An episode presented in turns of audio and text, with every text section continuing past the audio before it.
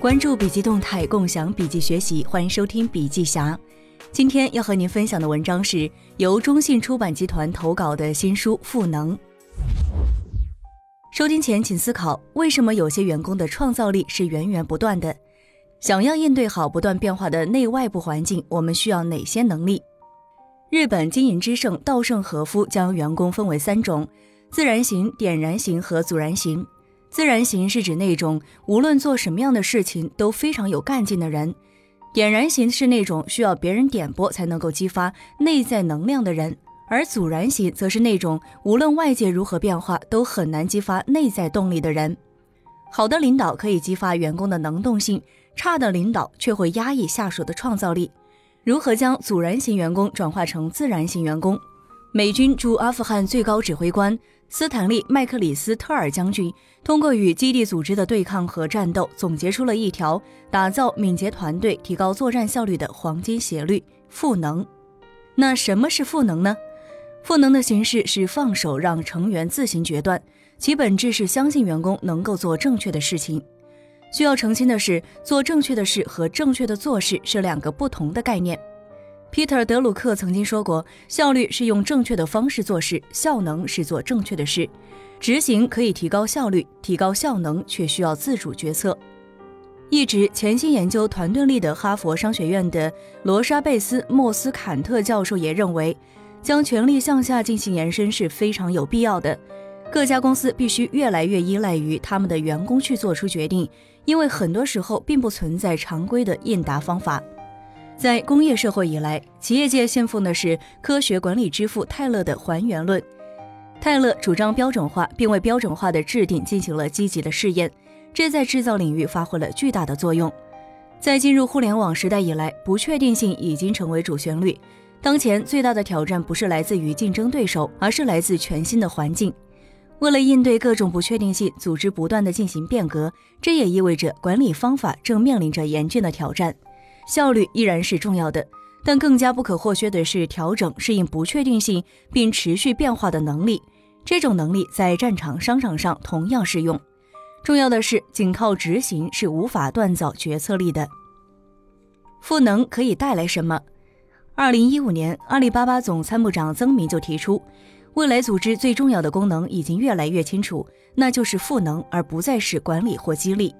无独有偶，领导追捕基地首领扎尔维蒂·斯坦利将军也在其畅销书《赋能》当中揭示了赋能的历史、优点以及必要性。在伊拉克战争中，斯坦利发现，虽然自己麾下的特遣部队是训练精锐、装备精良的部队，在实际战斗中占据优势的却是缺乏训练而且资源不足的基地组织。究其根本，就是基地组织除了强悍、韧性十足，最主要的是灵活。那怎样打造灵活的团队？斯坦利将军引述了海上骁将纳尔逊的故事。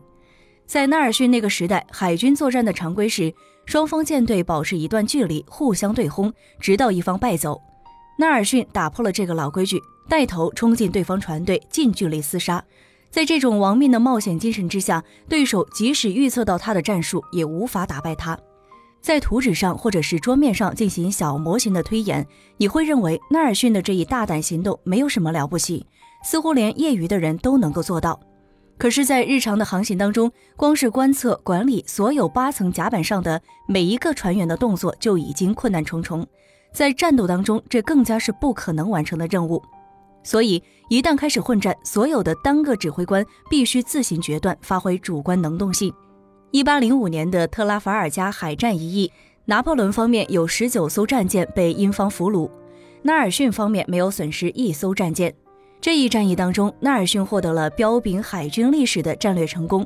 取胜的关键就在于不能让士兵机械的去执行命令，而是要调动他们的自发性，给他们充分的赋能。赋能并不是简单的权力下放，建立可赋能的灵活团队需要几个要素：一是信任文化。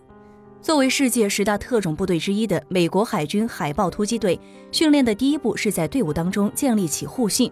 在海豹突击队基本水下爆破训练的冲浪通行项目当中，只要有一个人失败，整个小艇就会倾覆，小艇上的整个团队都会受到惩罚，受训者也会从中学会合作。这种对团队成功的强调，使得团队成员会寻求互相合作、互相信任，把团队的目标视为自己的目标。只有当人们看到现实环境是各部分互相依赖的时候，才会互相协作。对于加入一支团队的任何人来说，建立互信似乎是顺理成章的事情。但是在自上而下的指挥体系当中，领导者将各个大的工作分解成为小的任务，并分配出去。接受指示的人无需了解其他的同柴，只需要听命于老板就可以了。在指挥体系当中，重要的联系是垂直隶属关系，而团队建设则是一种水平关系的构架。所以要打破这种束缚和壁垒，让团队成员建立信任感。团队成员也必须全部都向同一个目标努力，明确的知道到底什么是正确的事情。二是小团队化。微信之父张小龙在微信内部的领导力大会上表示，特别怀念一百五十人以下的小团队。我担忧的是，我们现在膨胀为一个上千人的组织，如果当成整体一千五百人，我特别担心它在创造力上反而有一些衰退。大团队大平庸会因为冗长的决策流程而降低创造力，小团队高效率会因为精简的人员构架而反应灵敏。在一个小团队当中，每个人都要认识到其他团队成员，并且建立起互信，同时他们都要一直保持互相的了解，这样才能够有统一的目标。在一个由二十五人组成的团队当中，做到这一点不难；在一个五十人的团队当中，要做到这一点也是有可能的。但是对超过一百五十人的团队，这就有点难度了。在一支由小团队构成的大团队当中，每个个体成员无需与其他所有成员建立起关系，只要构成这个大团队的各个小团队之间建立起小团队内部各成员之间的关系就行了。三是体系管理，它的核心是一个人至少对整个体系有最基本的了解，才能够把自己的那部分事情做好。实现体系管理的方法是信息共享，这需要在组织内部做到前所未有的透明度。对传统机构而言，这意味着比较艰难的企业文化转型，需要严格的去推行，使得组织内能够出现共同的群体意识。如果仅仅是将大团队打散成为小团队，会造成信息的接口失灵，也就是会产生沟通上的断点。领导者要有体系思维，构建畅通的信息沟通机制，将小团队的创新能力拓展到大型机构的层面上。那怎样才能够在一支由小团队构成的大团队当中建立起信任关系，建立前所未有的透明度呢？美军特种部队采取的办法是通过委派代理人的方式，有效地达成目标。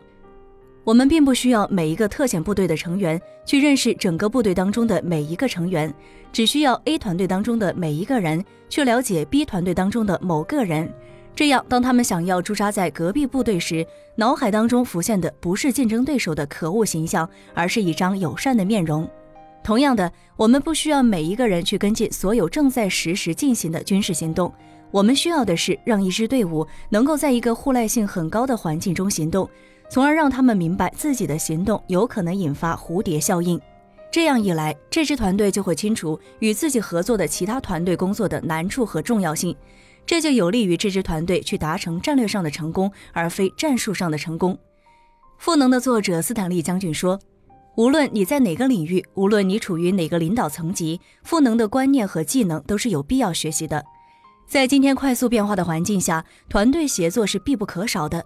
通过赋能，领导者将学会如何激励团队成员的自发力，打造能够应对不确定性的敏捷团队。”好的，朋友们，今天的分享就到这儿。如果您有行业动态的新鲜事想要分享给大家，可以发送给小霞。江湖虽远，小霞等你。感谢您的收听，下期再会。